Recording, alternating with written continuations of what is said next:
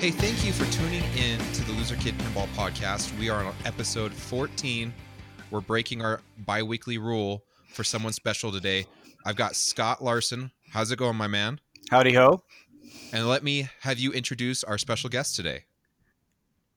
Well, we uh, decided to follow up uh, our Keith Elwin interview with having someone who is equally talented and equally legendary.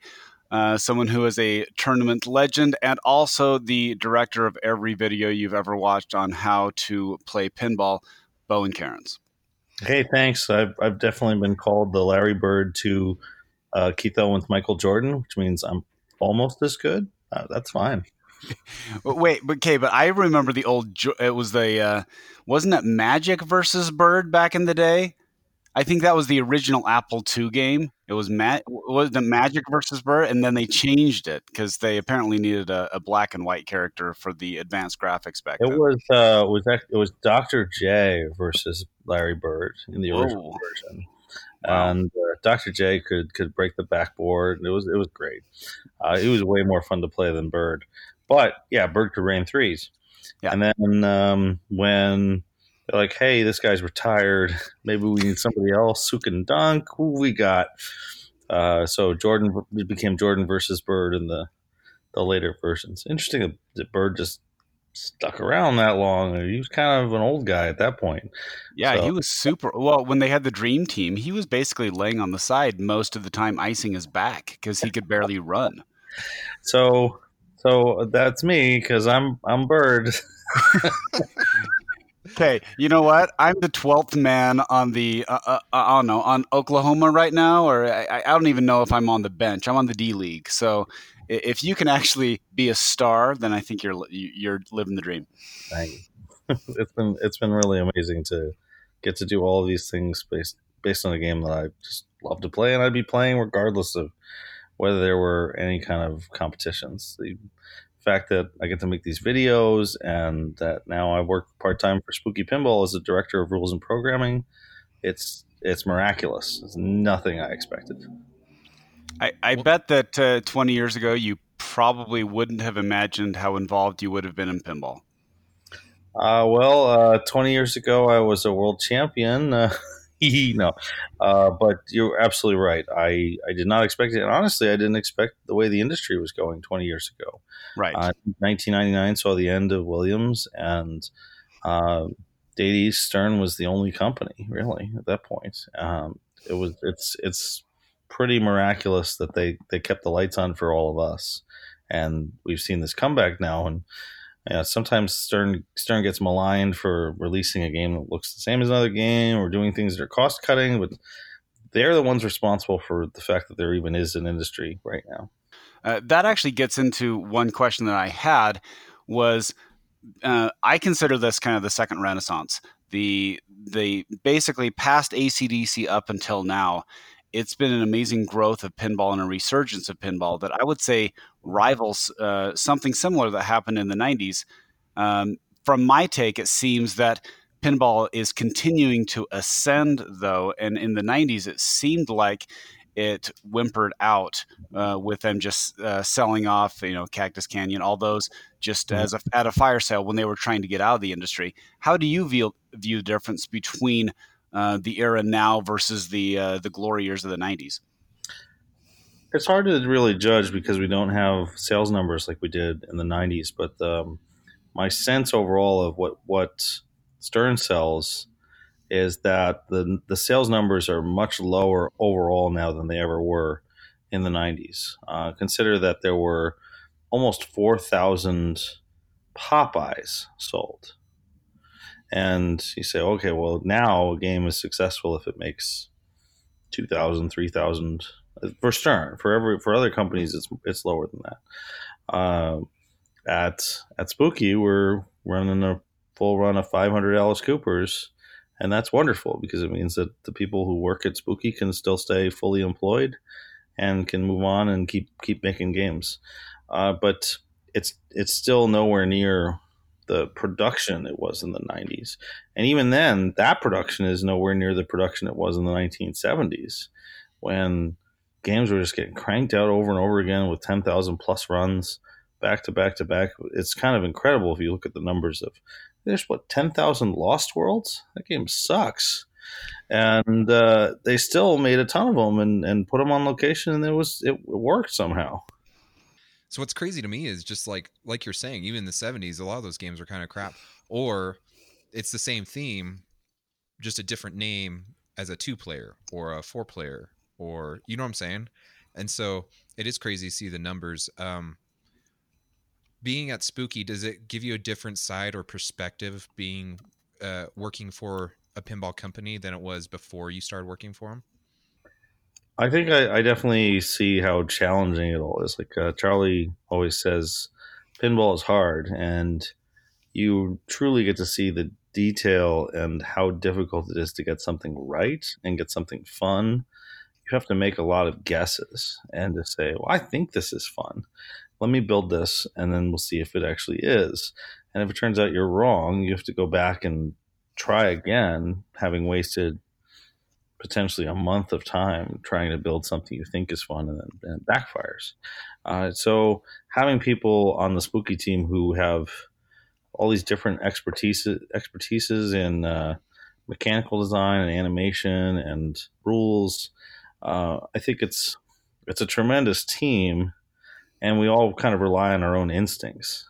And that's uh, that's something I didn't really think of or expect. I thought felt like there would be more play testing and putting something on location, getting it back, finding out how it is before you roll something out. But it's not like that. It's uh, it's pretty much all internal thoughts and my own play testing and a few other people, and then we kind of go like, we agree this is fun, let's roll it out. And then it turns out, thankfully, with Alice Cooper, we've been right, and hopefully with the next game, we'll be right again. Uh, I, I think it's it is different uh, now versus in the in the 90s or basically pre-internet days that you could actually put something on location. I I think if you put something on location now, it would be on Pinside in about three hours. Um, so I, that, that would kind of steal the thunder. Um, but I, you've seen Keith, and you've known Keith for years, and you've seen Keith uh, take his job at Stern and actually design a game himself, uh, including uh, the rules you you're heavily involved in the the rules at Spooky. Have you ever considered taking that leap and trying to design a game? Uh, it's not really on my radar, and there's a couple reasons. One is that there's already a couple of really good designers at Spooky, and having seen the work that Scott Danesi puts in to build the playfield, and we have a playfield ready to go for the next game. Uh, it is intimidating. Like I can't, I can't figure out like he's like, well, I moved this thing up an eighth of an inch this way so that this this thing that's under the playfield can fit in there, and this light wasn't very visible from the front. And he's doing this all in the CAD design uh, without actually having something physical in front of him. Then making the playfield a CNC machine, then uh, populating it, all of that stuff is is just so far against my own expertise. I have I have very little taste for it. Um, on the flip side, I have taste for rules and I have taste for like, hey, I like the thing that this game did when it did this. I guess if I were to design a playfield, it would probably be super derivative of uh, all these other games. um, and on the one hand, like you can look at what what Keith has been doing, and you can say that as well. Like you can look at some of the shots and go like, oh, there's the cool through the bumper shot from Roadshow and Congo, and uh, the shadow loops. And you look at what uh, the design is on Jurassic, and you can see some things that are borrowed from other games, including the original Jurassic. And but they're not borrowed in a way that makes you think, okay, this is bad, this is derivative. It's it's like taking the more interesting things that happened and iterating on it. And truly, I think that's what pinball design is like because it's not like you're going to design something and go like, oh my god, I've never seen this before. Uh, but you can put some things together that that uh, create cohesion. And um, Scott is an expert at that. Uh, I don't think I ever will be. I actually mentioned Scott and I told him this. It was just an interesting story that um, when TNA came out, mm, I downloaded the soundtrack and uh, I work at a hospital. So one day we were in surgery and I actually had the TNA soundtrack on. And the there was a neurosurgeon who was operating and he looks up and he says, What are we listening to? I like it. And I said, Well, it's a pinball soundtrack. And he said, Oh, okay. then, he went back to surgery. I don't think in a million years he would have anticipated that would have been my answer. Yeah, and um, Scott has just a, a, real taste for so many different aspects of pinball. It's amazing. Uh, he just kind of knows everything, and he knows fun. I think that the fact that he'd worked on the Earthshaker Aftershock as well as the Bride Bride Pinbot 2.0 a little, and he just had his had his toes dipped in all these different projects, and gives you a feel of what it takes to make a cohesive whole. That's that's one of the things that if you look at TNA, that's that's to me why it's why it's very successful. That everything that happens in that game, the music, the lights, the, the action of the play, everything, all serves one purpose. It's super cohesive, and maybe that's because it's the vision, it's his vision. Uh, but I also think that's one thing that Spooky does as a as a design team really well, and you can see it in Alice Cooper and basically every Spooky game that uh, a small team working together can make a cohesive story, make a cohesive uh, art and uh, sound and rules package. It uh, it works, and I think that the the size of Spooky can work to its advantage in that sense, where a larger team at Stern they're gonna they have to crank out games so much faster than anyone else does that uh, it it makes it difficult to make the game as cohesive. Going back to what you're kind of talking about, knowing that layouts and stuff have been around for such a long time, um, and kind of me building something that's more derivative just because you've been around that for so long. Do you think that the industry's in a at a point where I mean, pinball's been around since the 1930s. We're coming up on 90 years of pinball. Do you think that it's all been done and so it's hard to do anything new or do you think there's still room to reinvent the wheel so well so many uh, even since if you look at the the new things that the new things have come along in pinball those two things are the dot matrix display in 1990 and the lcd display in either 1999 or 2013 or so whatever depending on uh, if you count pinball 2000 uh, none of those are really innovations that had to do with the gameplay. And I don't know that there's a lot that you could improve on the change in the gameplay of having a ball hit around with flippers. Um, just about everything I could think of has been done some in some game, uh, and so it's a matter of then hooking all those things together. Like it's kind of cool. I see on the Jurassic uh, artwork, what's been provided so what's been visible so far, is there are shots that divert to other shots and kind of a lot of different ways the ball can go. Um, um, I think that's something that, that on Alice Cooper's does well too. Is it has this these five different entrances to the subway. So you, will hit a ball into something you're not quite sure where it's going to come out, and then it comes out, and you're like, "Oh, damn, it's over there now." Uh, those those things are fun, and they can bring in a new player or a casual player and make them want to dig into a game more deeply. But uh, I do see like some games seem to have more innovation than others, and that's okay. Uh, and the innovative games might not be the best playing games. Like the the games from American Pinball have had a ton of playfield innovations, all sorts of uh, wackadoodle like ball fires into a box thing or whatever it was on Houdini and the the ramps and the feeds on Oktoberfest. Um, but it's hard because it doesn't necessarily translate into the most fun machine to play, uh, and that that balance is impossible to strike. You basically have to just go with what you think is right and hope it works. So you mentioned finding that. Um, I guess I don't know how, a be- better way to describe it that thing that that whatever it is that fires off the dopamine in your brain to to say ooh this is a lot of fun so you've been doing this for years. What keeps pinball interesting for you? It's that thing. Wait oh wait no. Um, it really varies a lot. I think that uh, one of the things that, that has kept me uh, kept me going for so long is that there's skill still many skill moves to learn and uh, I don't have mastery of some of those skills like the tap pass and the uh, the stage flip. For example, this last uh, IFPA championship, there was a match with uh, um, Johannes from Germany, Mhm. and he's like able to just hold down the upper flipper on Iron Maiden and fire through loops like it's not even there. Even when there's a ball cradled on the other flipper, he's got the flipper button held in halfway and just leaves it there and then is able to flip the upper flipper when he wants to while still holding a ball. And the uh the I don't know how he does that. I mean, I know how he does that. I just don't know how he does that. Right. Uh, and uh, the fact that players can do that and consistently tap pass and consistently uh, do these these uh, crazy skill moves that I just I mean, I know what they are, but I don't feel like, confident doing them. And I don't know how he got there. Is he practicing a lot? Is he just naturally amazing? Is is it uh, this particular machine? But all those things make me want to play more because they make me want to advance my own skills and try in, an attempt to compete with these folks. Um, and so it was for me, for example, 10, 15 years ago with the older machines, with uh, Flash Gordon era, Paragon era machines.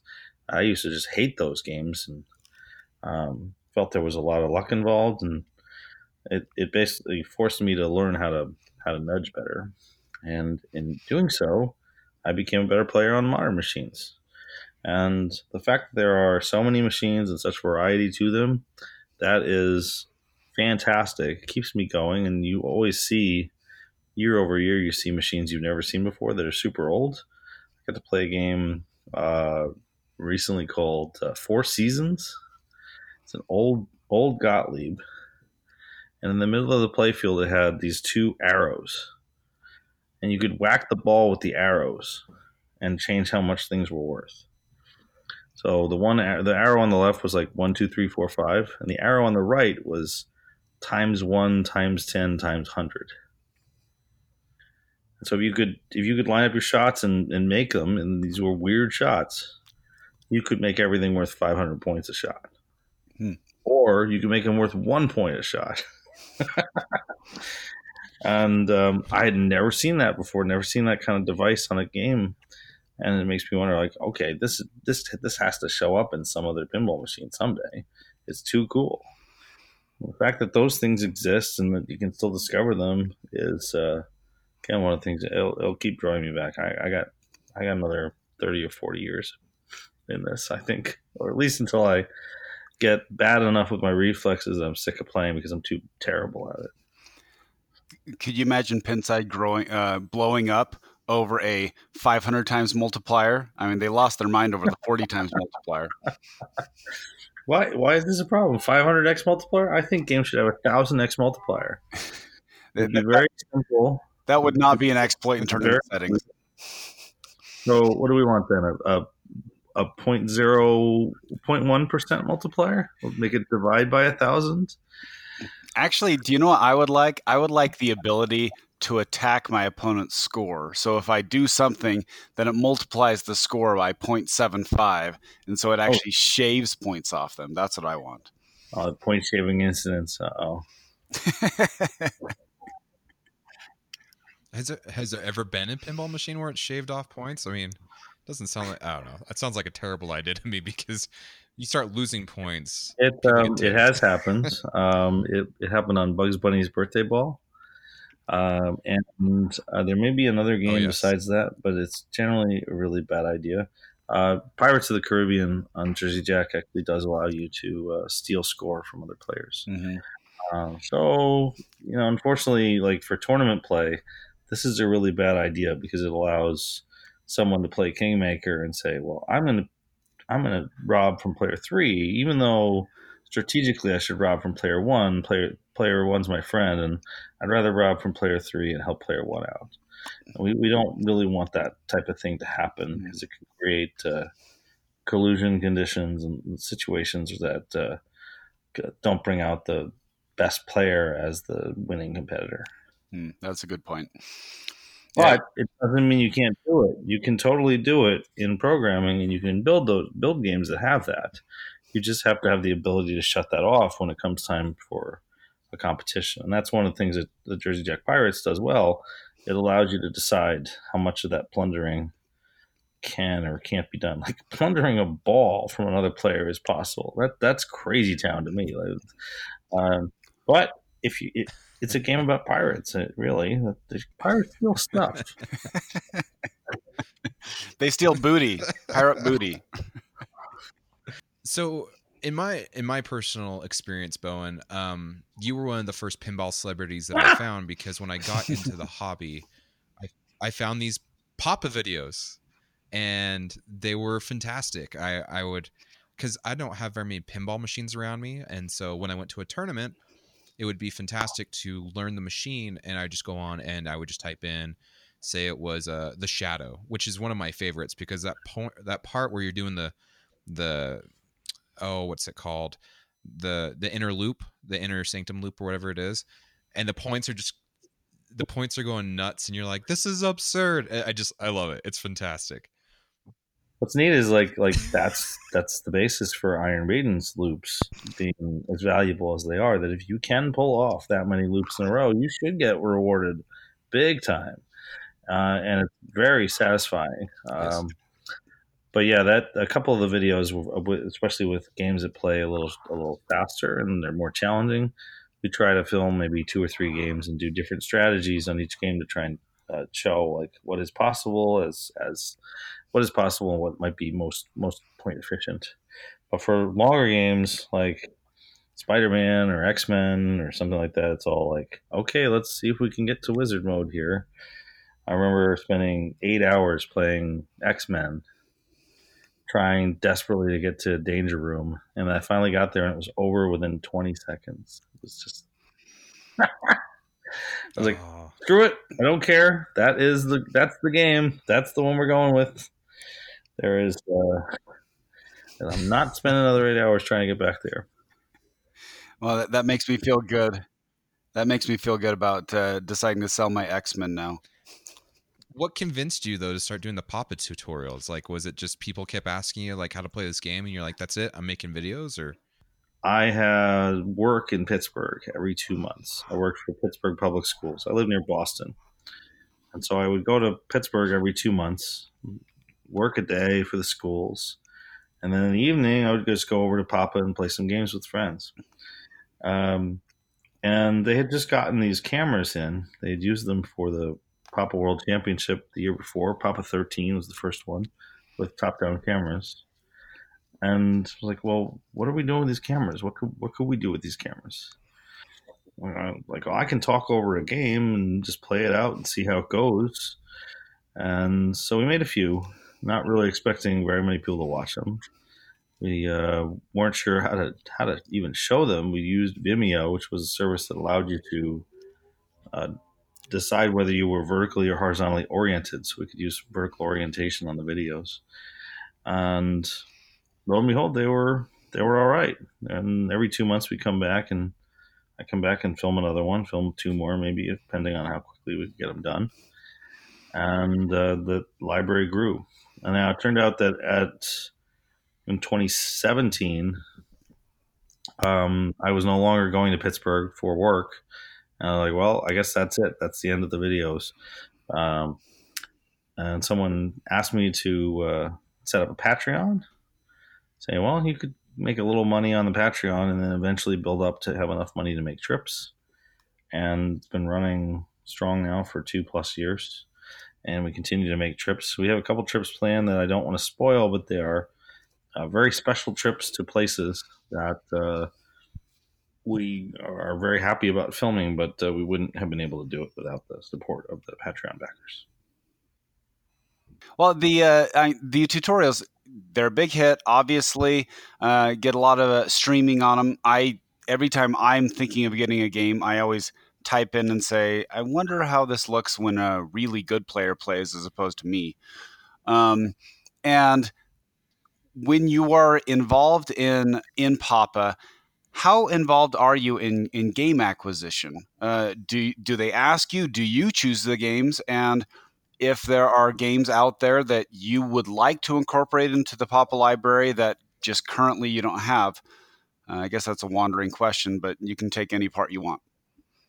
Um, I'm not as involved in the day to day operation of Papa, which is now called the Replay Foundation, than uh, people think because they see the videos or they see me at Pinburgh and they think that I must be like really super involved. Um, it's much more on Mark Steinman and Doug Polka and Elizabeth Cromwell. Uh, and um, the the technicians and the other people who actually live in Pittsburgh who make those decisions. Uh, every so often, they'll they'll send me a list and an email. They'll be like, "Here's some games we could acquire.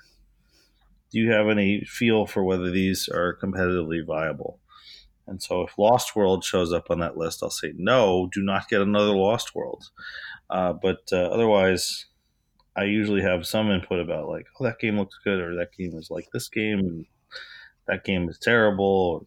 and then they'll use that to to make their choices. So, in particular, uh, they've they've greatly increased the number of classic Stern machines they've had in the last few years.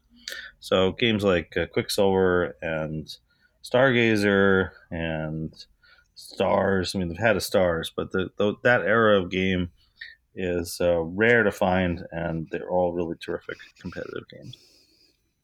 How do you keep them going? When I was when I was in uh, Denver, there was a Barracora, and I was playing the classics, and then Barracora basically caught on fire. Uh, they they had to unplug it, and so uh, I, it, it, basically we stopped it before, but it started smoking, and you could definitely smell it. Um, and the reliability of these games eh, that has to be a huge challenge to keep these games going, especially w- when they're it's nonstop play for for four or five days. How, how do you how do you maintain them and keep them linear? I guess. So uh, there's this is where the team, uh, the preparation, and the format of the event shine. So first, it's the team. It's uh, Steve Eckert. It's Dan Hall. It's uh, Nick Chicay. It's it's all these technicians who prep the games and are really attentive to the small issues that a game might have, so that by the time it gets to Pinburgh, it's in as good condition as they can put it in. The preparation for the tournament in locally in Pittsburgh is to run little mini weeklies at Papa on a small set of games, and everyone who goes, they're called fight clubs.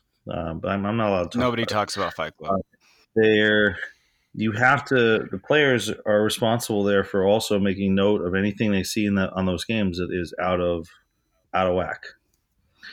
And then the technicians will go through it, and then that's it. They'll leave that game off to the side, ready to go to the convention center. And they they will do that for all 388 machines that are being used in the tournament. And that doesn't mean there won't be problems on site because games can still go down, games still catch on fire. Um, my favorite of all was uh, two years ago. We had a we had uh, some rain, and the rain leaked through the roof at the convention center, and it took down one of the pinball machines. And the reason this is hilarious is because it was Torpedo Alley. so Torpedo Alley was underwater and got taken out. um, so the format allows us to pull a game or replace a game or make a game more difficult or easier at any time during the event because everything is match play. I don't have to compare someone's score on day one to someone else's score on day three. So that means if we look at a game and we realize, oh yeah, we forgot to take the inlane rubbers off this game. I'm thinking of you, World Poker Tour. Uh, then we can put those, we can take those rubbers off once we realize it's too easy. Or we can pull a game entirely because it's just not reliable and bring in a different game to replace it. We have 10 backup games of each type, and those backup games can be brought into a bank. Or when something goes down in mid game, we say, all right, go over there, uh, go over there, see Lewis. Lewis will set you up with a, uh, with a backup game.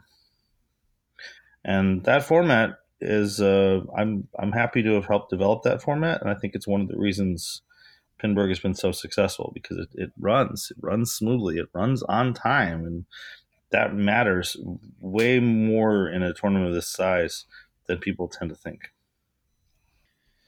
Sorry, I got to reel it back just for two seconds because you guys have been talking about Fight Club, and Scott and I have been talking about that this week with all the leaks of Jurassic Park, and he and he's like, first rule of Fight Club: you don't talk about Fight Club. I've thought about pinball. Fight Club is the perfect acknowledge uh, acknowledge whatever for the hobby because in that movie, if everyone remembers, at one point in the movie there was like a ton of people showing up to Fight Club, and Brad Pitt uh, gets up there and he's like, "You remember what the number one rule is? No one talks about Fight Club. Why is there so many people here?" and that's exactly how it is with the pinball hobby. They're like, "Here's the new Jurassic Park. Don't tell anyone." And then the one guy's like, "All right, I won't tell anyone except for two close friends of mine that I know that I know they won't say anything." And then those two friends say something, and before you know, it, we've all seen the pictures. yeah. So like that that well now being being in the industry, I, I see a whole different side of that um, because we're working on a game, and uh, frankly, we're not supposed to tell anybody what's in it. Uh, and it's been interesting because people constantly ask, like, so uh, this new Scott Danesi game, uh, how many bumpers is going to have? How many ramps is going to have? How many? I say ramps. um, but uh, those are legitimate questions for people to be asking. But I, I can't tell anybody. If I tell anybody, it pretty much is it's gone. Um, and Yeah. it's interesting too because there are people who I would love to talk about for brainstorming purposes, who are interesting people and might have a lot to say about it. And what do you do? Do you bring them in with an NDA? Do you trust that they're not going to tell anybody? Do you just eat it and uh, do what you're going to do anyway? I, I don't really know. And um, as we start to continue to work on this game and other games, it would be nice to be able to talk talk about it with my friends and say, "What do you think this should do in this multi ball? Uh, it would be a better game for it." Uh, I can't do that. So there are possible leak sources. We've actually been talking behind the scenes. Who do you think is leaking it?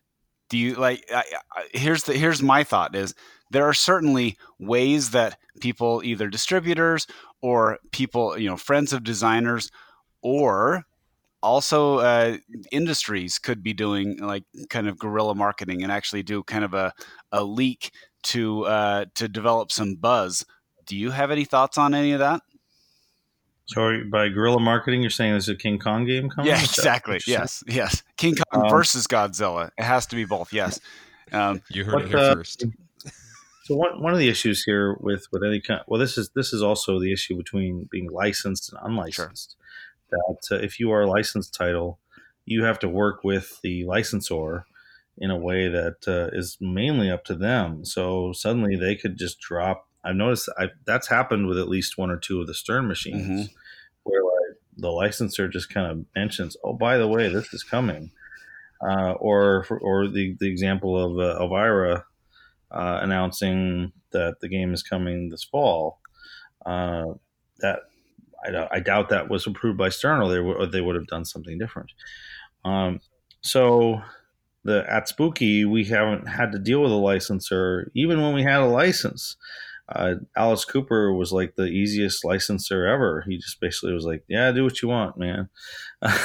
and, uh, um, strangely, not only that, he uh, he he now has built his tour around this the way the pinball machine was designed. Uh, if you get a chance to see those pictures, it's it's, it's ridiculous. yeah, I saw them. They were fantastic. That, that, that's a guy who knows what to do. Well, coming coming back to it, it's it's a, a difficult uh, thing to go. If you're asking like who's responsible for the current leaks, I, at least for Jurassic Park, it looked like it was coming from a webinar with uh, distributors. Um, that sometimes these things are done on purpose to try and drive hype on a game. I don't I don't know. I, I don't like any of it. I just like look, let's just make a game and put it out there. And um, maybe Spooky flies under the radar on that stuff, and it's nice that we don't have to to deal with people chasing down the the names of the game or whatever. Or in Scott's case, he just goes to Expo and tells everybody. I I do I I I- I miss the days when I would open it up and when I wasn't as involved as I am now. When I would look at it and say, you know, I wasn't even following the rumor mill, and I'd say, oh, well, they released that. Let's check it out. And so Mhm. it, that seemed to be a, a lot more fun. Now uh, you have like these current lists of, hey, this is a rumored title, or this is a rumored title, or these things are going up. part of me says, well, okay, I don't know what's coming out, but uh, it's probably one of these five. So I don't know. It, it seems to kind of take a little bit of the air out of the sail for me. I, I like being surprised. I remember. I mean, when I was when I was first getting into pinball, or when I was playing a, a really large amount of pinball, even all of a sudden I just show up to the arcade and they'd, they'd be taking out the the roller games and wheeling in a Terminator 2. And I'm like, oh my God, it's Terminator 2.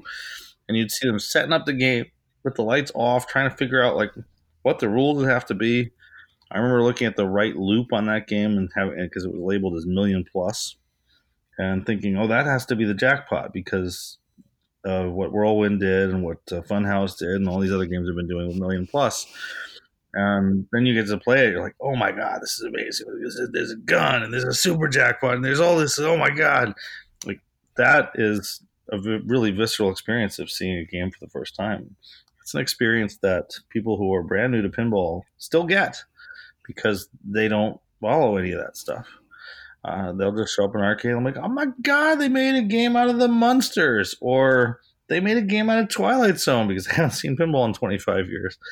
Uh, and that's a great experience. And I think that that I agree with you there that, that if I'm following the the forums too closely or I'm just following what, what, what everyone's doing, that there's something lost there. And unfortunately, I don't think there's a way to change that because it's just the nature of scoops and the internet. Well, what's funny to me is like it's I didn't even follow the stuff on Tuesday. It's like as soon as the floodgates open, all of a sudden it's it's flying everywhere. Like by so it's Mountain Standard Time, nine o'clock Mountain Standard Time. I've got emails, I've got text messages, I've got Facebook messages. And I'm like, well, Jurassic Park must have been leaked because why else would my phone be blowing up from all all these people? You know what I'm saying? So it's it's crazy that like even if you're just I guess we are in the podcasting business and so people want us to know? I don't know. It's just it's or me it's because we're all friends with each other and we're all like dude check this out. We all need to talk about it right now. So it's just so weird like going from what it was 20 years ago to what it is today. Yeah i agree. like, like you said. realistically all you had to do was follow keith elwin's facebook where he was constantly playing Jurassic Park with his dad. Yeah. D- did you notice, by the way, that uh, the the picture that he had with his dad and uh, I think that's his girlfriend, he was wearing a Padres T-shirt and she was wearing a Jurassic Park one. Nice. So yeah, that that was that was a brilliant move.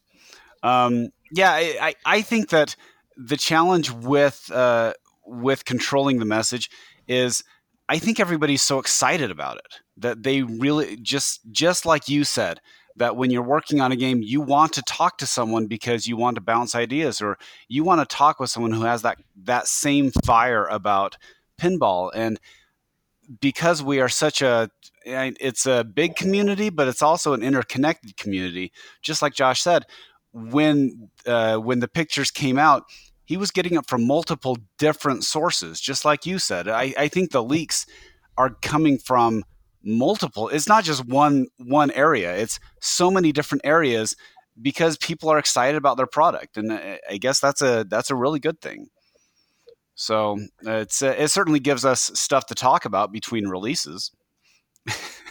so very true, but then you know, I just I don't care as much for the speculation side of that when there's not something going yeah. on where you're like, oh, maybe they're working on this, or maybe they're working on this. I'm like, oh, geez.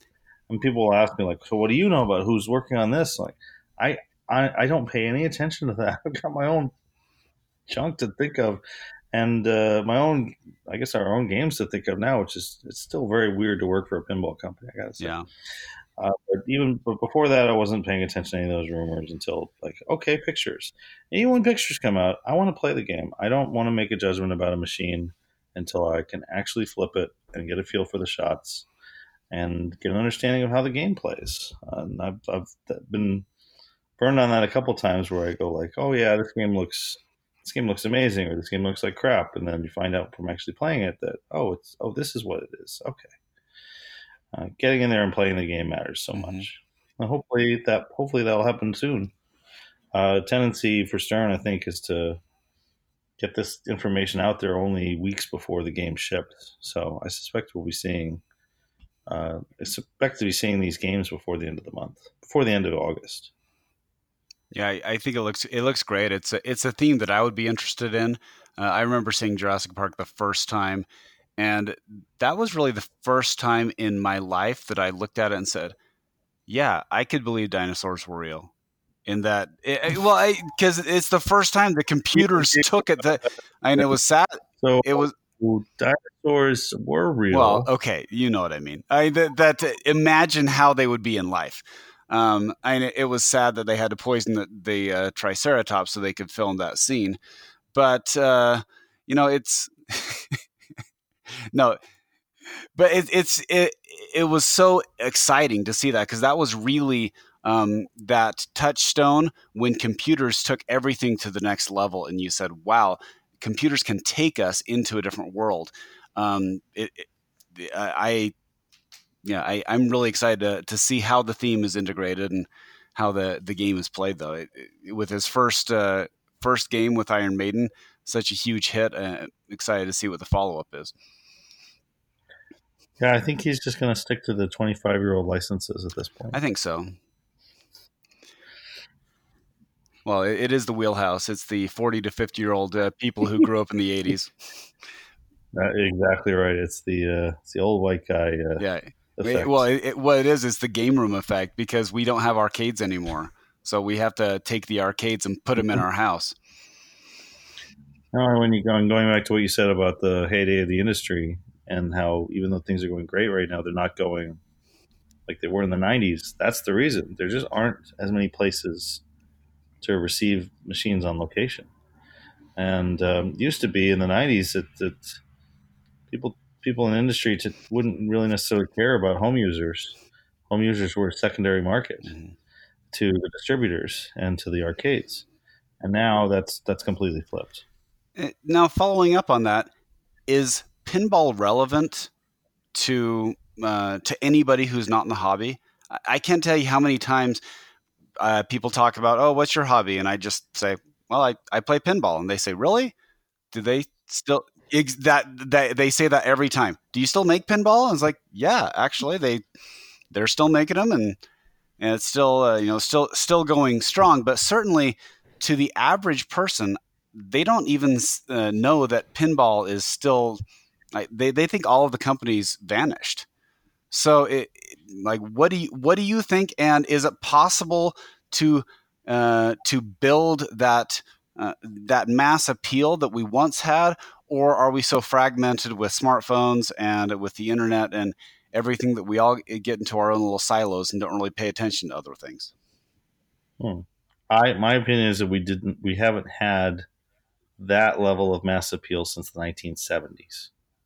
I don't think that even the the positive industry movement in the 90s was enough to register on the general population for pop culture.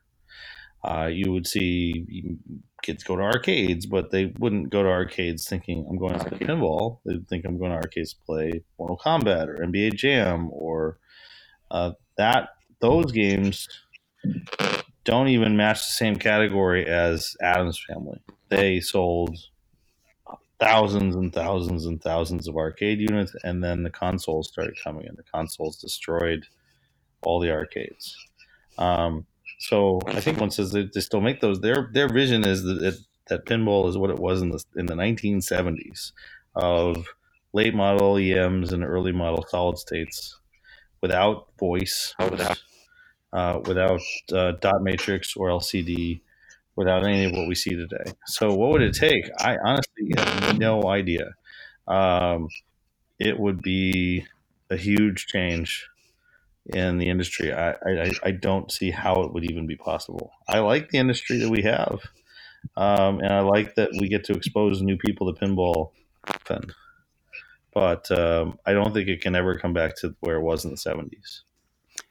so my question is with uh, with the rise of the I, I would say the new arcade where uh, it would be the barcade so people aren't really exposed to pinball before they actually start uh, going to bars most arcades have really turned into kind of uh, ticket redemption centers Um, I- yeah.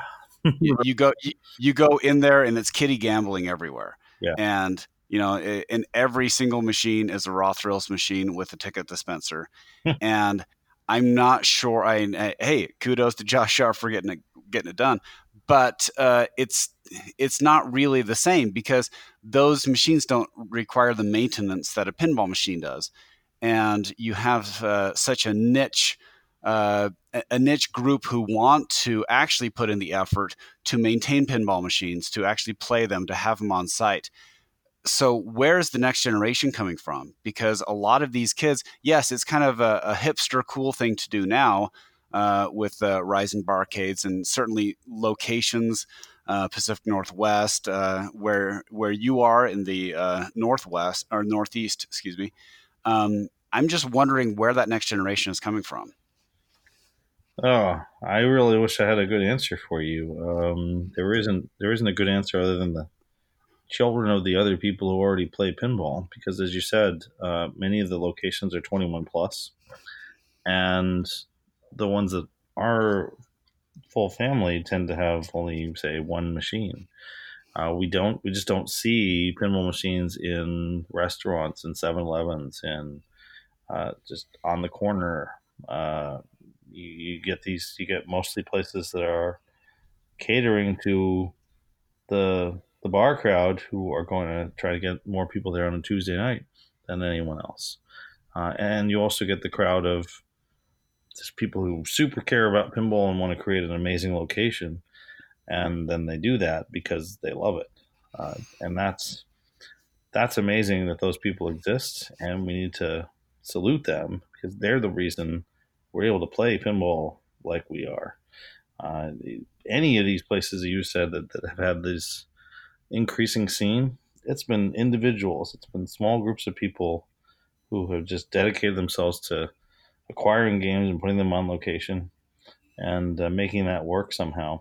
I think that one of the one of the ways we can potentially appeal, appeal to more locations than the ones that have the the driving games is the resale value of these machines.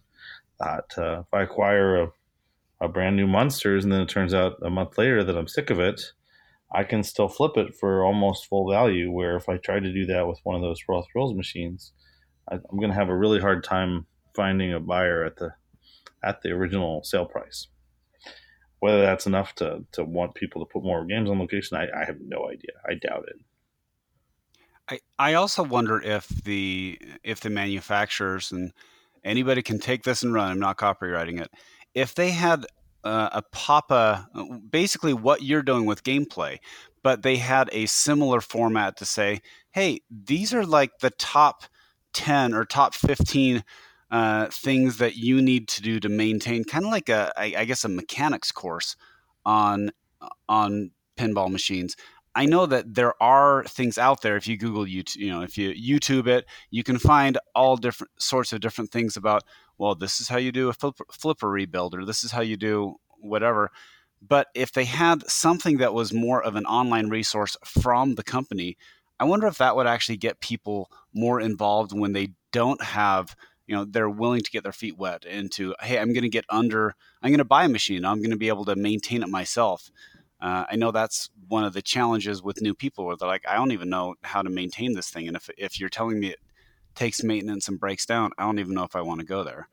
Yeah. Um, even even then, you still have to get those people's interest in the first place. Where if they're like, "Yeah, let's go get that raw thrills, let's go get the drop zone, or let's go get uh, these uh, kitty ice games where we do carnival stuff and um, have kids pay a dollar a throw for tickets. Um, it's it's hard to argue for pinball in that environment where the amount of money being made by those machines is is probably greater than the amount of money that would be made by by a by a good pinball machine in those same conditions. But um, it does happen. Like there's an arcade in Boston where they've had they started out with three pinball machines. They found oh these are the best earning games in the place. Let's make more. Let's let's have six pinball machines. Now they have eleven pinball machines and they're starting to crowd out all the video games in that place. And for all I know, it'll be a, a pinball only place eventually, but still has the same problem. It's 21 plus. I think another potential venue for drawing new players, and this is a difficult one, is the potential for the visibility of competitions. And like the IFPA world champion is a teenager now. The last winner of Papa was a teenager. There are ways in which people can go, can look at these, and sure you can find them on YouTube. But we'd have to be talking about like a partnership with uh, a real TV network, ESPN or Fox or what somebody like that, to air these tournaments the same way they air poker tournaments, and try to get some visibility for the game that way. To the point where someone would say, "I want a pinball machine. Where where is one?" And if you get enough drive from players to say, "Where's my pinball machine? Please get please make one. Bring one here." That that works. It really works. And then once a game, once people get to actually play pinball on location, they usually like it. They like it a lot. These people will say, "Oh, they even make pinball these days." Once you get them in front of a game, they love it and they want to play more.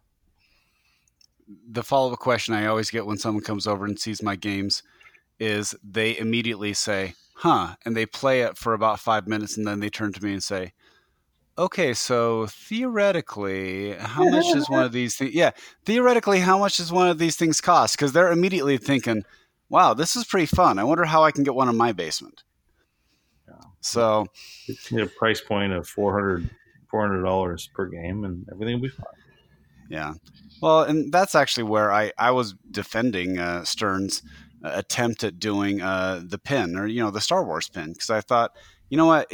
Coming, people were saying it was a, it's not a big deal to go from from that to a pro, and I I counter in saying, well, when you look at it, and a pro is fifty five hundred, and this is four thousand, you're still looking at a pretty significant reduction in price if someone's trying to outfit a game room. And so if they're if they're willing to say, well, I just want one that works in a home environment, maybe it's a gateway pin. Maybe they'll be able to do something like that. Yeah, I I have uh, my opinion on this is that the price is still way too high. Uh, that um, four thousand dollars is not something that that people generally would look at for something that they're going to use as a consumer device, and unless they already like pinball, in which case then they they would then look around and go like, well, for four thousand dollars, I could get blah blah blah, and mm-hmm. get a fully featured game with a theme I really enjoy. So it's either going to if it, if it succeeds I think it succeeds on its theme and its music and its sure. uh, and its feel. Um, I think the I think the rules on that game are solid. They're they're done by Duncan Brown, who's done uh, Beatles and a number of other games. He's been in the industry for two decades. So dismissing it as a bad game is is not true. It's it's not a it's it's a good game, but uh, it it doesn't it doesn't look like a good game on the surface to people with pinball experience. And then for people who don't have pinball experience, they look at it, they go, "Oh, this looks interesting. Wait, how much is it? Four thousand dollars." And that's it. They're done. Uh, maybe I'm wrong about that, but I, I really don't think that that's a price point people are going to go in for. They're going to go in for an air hockey table at $800 or a foosball table at $1,000 or a bubble hockey table It's around the same. If a pinball machine were available at that price range, it could win but it's not going to win at four thousand dollars in those spaces. I think, but they're making a different. They have a different opinion on this, and uh, you know, I hope they succeed because it means more people playing pinball, and it means more people wanting to play the real, the the full size versions of these games. Well, I think that's another reason that some of the early Sterns and the 80s Bally's and whatnot have been doing so well. Not only a lot of people hype them as of recently, but people see at least in where here in Utah, it seems that if you hit that eight hundred to two thousand dollar range, pinball machines sell within thirty minutes. And so I think people are out there wanting to buy pinball machines for the home. They really want one they, they love the nostalgia, they love everything about it. They they want one in their corner of next to their air hockey table or their pool table, wherever it is. And so they're mm-hmm. looking for that lower end stuff. I think that's why it's so hard to oh, find one of and those early that's, other that's games. what I think is a, is a further strike against the pin from from Star Wars that someone very few people just just lay out four thousand dollars whenever they feel like it, and some of those people are going to lay out fifty five hundred dollars whenever they feel like it instead. and the ones who are aren't willing to pay that extra amount for the larger machine, they're probably going to look around and go like, well, instead of paying this for four thousand dollars, what what else could I get? And they might pick up a full sized Data East Star Wars for, for three thousand, or a uh, or a Paragon, I, hopefully. Um, I don't know. Data East Star Wars is a pretty good gateway drug into other pinball. Though. Yeah. Well, here's my argument for anyone that's trying to get into the hobby. This is what I tell a lot of people when the the inevitable question comes up: How much does this cost? I usually tell them, honestly, my whole collection's paid for itself. I, have bought one and I've sold it, and I, I slowly grew my collection. I didn't go to what I have now just because I spent it all over one night. And so the wonderful part about pinball is if I buy a game that I don't like, nine times out of ten, I can usually sell it to someone else for either the money I bought it for or maybe take a hundred dollar, two hundred dollar hit. And so if you buy one and you don't like it, don't worry because you can usually sell it, especially depending on what range. A lot of people when they're first getting in, I tell them get in that fifteen hundred to twenty five hundred dollar range because if you don't like it, I guarantee someone's going to buy it off of you at that price and you won't have a problem selling it. And so when people start hearing that, when they start hearing, oh well, if I'm not stuck with it when and I don't like it, you know, if I don't like it, then I'm stuck with it. Yeah. Then uh, so it, it it, it is shockingly low low risk. Shockingly low risk compared to other similar investments into electronics.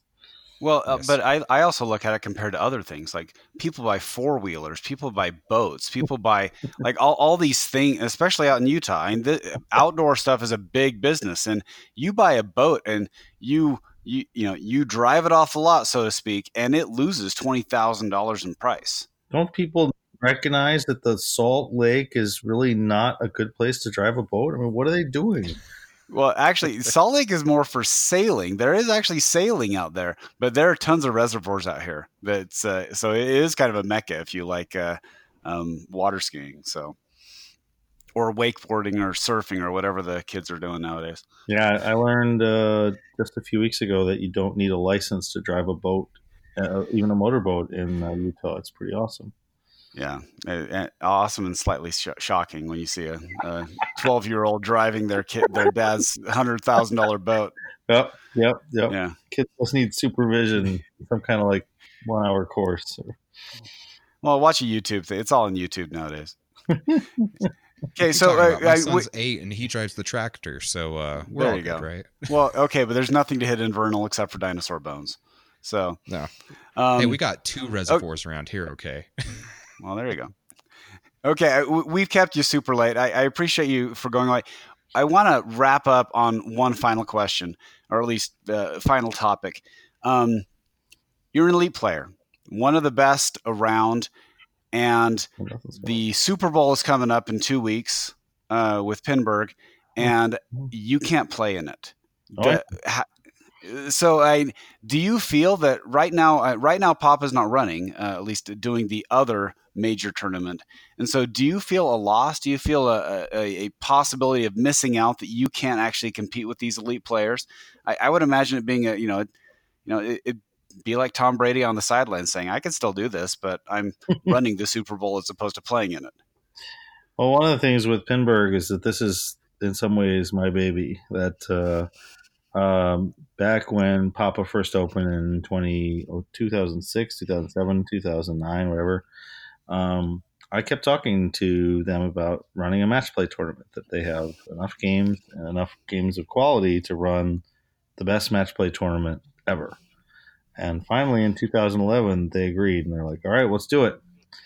And this is now year nine of Pinburgh, and all nine years I've been part of the team, building the event, setting up the format, running the event as one of the one of the assistant tournament directors. And there are so many other people involved now, like uh, Doug Polka, who runs, who is the the full tournament director that I could step away and, and it would still be all right. It would still run itself. But um, I feel like it's important. It's very important to me to see this event continue to grow and succeed, and that it has the flavor it already has, which is to be fun for all the players, not just for the elite players. There are definitely a lot of events out there where elite players have the run of the house and they can they enjoy it. They can do whatever they want. And they they're going to have a great time. And uh, Pinburgh is not just for elite players. It's for all 1,000 players to have the same experience. And I'm really proud of that. And I think that it needs people like me to help run it. And I'm very proud to be part of the team. And I, I don't even think twice about not being able to compete because the, the I still get a huge amount of enjoyment from um, talking with friends and seeing people fly across the country and across the world to uh, be part of this. And it's uh, something rare to be able to build build a thing of this this caliber and size. It's a thousand people in a pinball tournament. What what is this? It's not supposed to be possible. and uh, the fact that we have a team that can do it is uh, amazing to me. Well, awesome, Bowen. We thank you so much for coming on and coming and join us, little peons. Uh, I know that we've always appreciated having you out here in Utah uh, when you come out to hang out with us. Uh, too too bad we didn't have you for this last Salt Lake Gaming Con, but uh, we've always had fun whenever you come out. So yeah, congratulations on the growth. Uh, the growth of the con there has been really cool to see. Oh yeah. Um, if someone wants to get a hold of you, what's the best way to contact you? Oh, you can just find me on Facebook or um, on Twitter. It's pretty easy to find me just about everywhere. Uh, if you're coming to Pinburgh, say hello. Like it's like a lot of people are like, I didn't want to. St- I didn't want to stop you. I didn't want. You seem important. Like I'm just. The, I'm just this guy. So um, I hope nobody's intimidated by uh, me being whoever I am. I don't even understand that personally. It's just a thing that happened. well, we're, we're going to send you out a hat. We're going to send you out a hat to, as a thank you, and I hope you at least proudly wear it one of the days when you're uh, walking around Pinburgh. Thanks. Free hat. Yay. And on that note too um, we're not doing the hat giveaway on this episode. It will be the next episode that we do. So all those that still want to participate the way that you do it is like our facebook page and leave us a review either on facebook or if you do it on another website uh, please take a screenshot of it and send it to us because uh, we there's so many places to review us it's hard to keep track of all of them. So Anyway, thanks again, Bowen. We really appreciate it and staying up super late uh, on the East Coast for us. Sure thing. It's a real good time talking with you, and uh, I'll catch up with you again soon.